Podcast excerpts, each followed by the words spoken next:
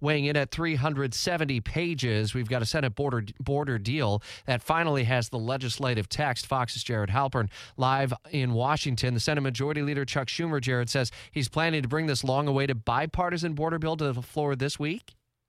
Yeah, we'll have our first sort of test votes on that. We would expect on Wednesday. That'll be the first indication as to whether or not it can clear that 60 vote threshold uh, in the Senate. Certainly, it would need uh, support from an awful lot of uh, Republicans to make that happen. The Senate Republican leader, uh, Mitch McConnell, uh, has been part of this negotiation process. He said that this is something that the Senate uh, should consider.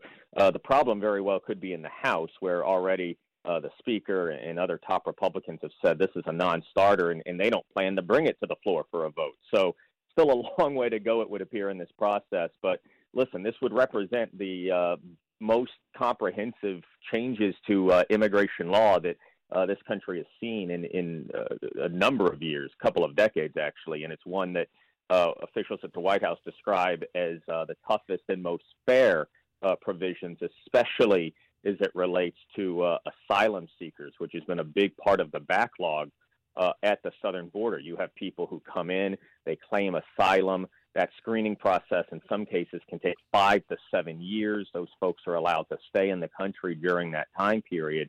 This is legislation that would provide funding, supporters say, that would cut that time into a matter of months for screening, not a number of years, and that the threshold by which you would have to prove credible fear uh, would be much tighter as well. The idea being that far fewer people would get into this country uh, on an asylum uh, basis than are currently uh, in the United States. And as a reminder, tied into this is funding for Israel and Ukraine.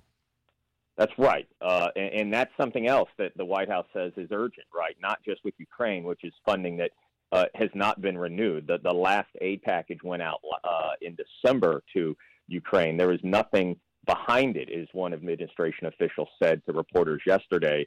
And there is an increased uh, amount of aid for Israel, obviously, as they continue that war uh, with Hamas. Now, the House Republicans have countered uh, with just a standalone Israel aid bill. That is something that they hope to get a vote on this week. Uh, but again, it speaks to sort of the challenges that both of these competing pieces of legislation now face, trying to get uh, enough support on a bipartisan level in both the House and the Senate. That'll be one of the big stories we'll follow throughout the course of this week from Washington and dial in Fox's Jared Halpern every day along the way for updates live from Capitol Hill. You need parts? O'Reilly Auto Parts has parts. Need them fast? We've got fast. No matter what you need, we have thousands of professional parts people doing their part to make sure you have it. Product availability. Just one part that makes O'Reilly stand apart. The professional parts people. Oh, oh, oh, O'Reilly!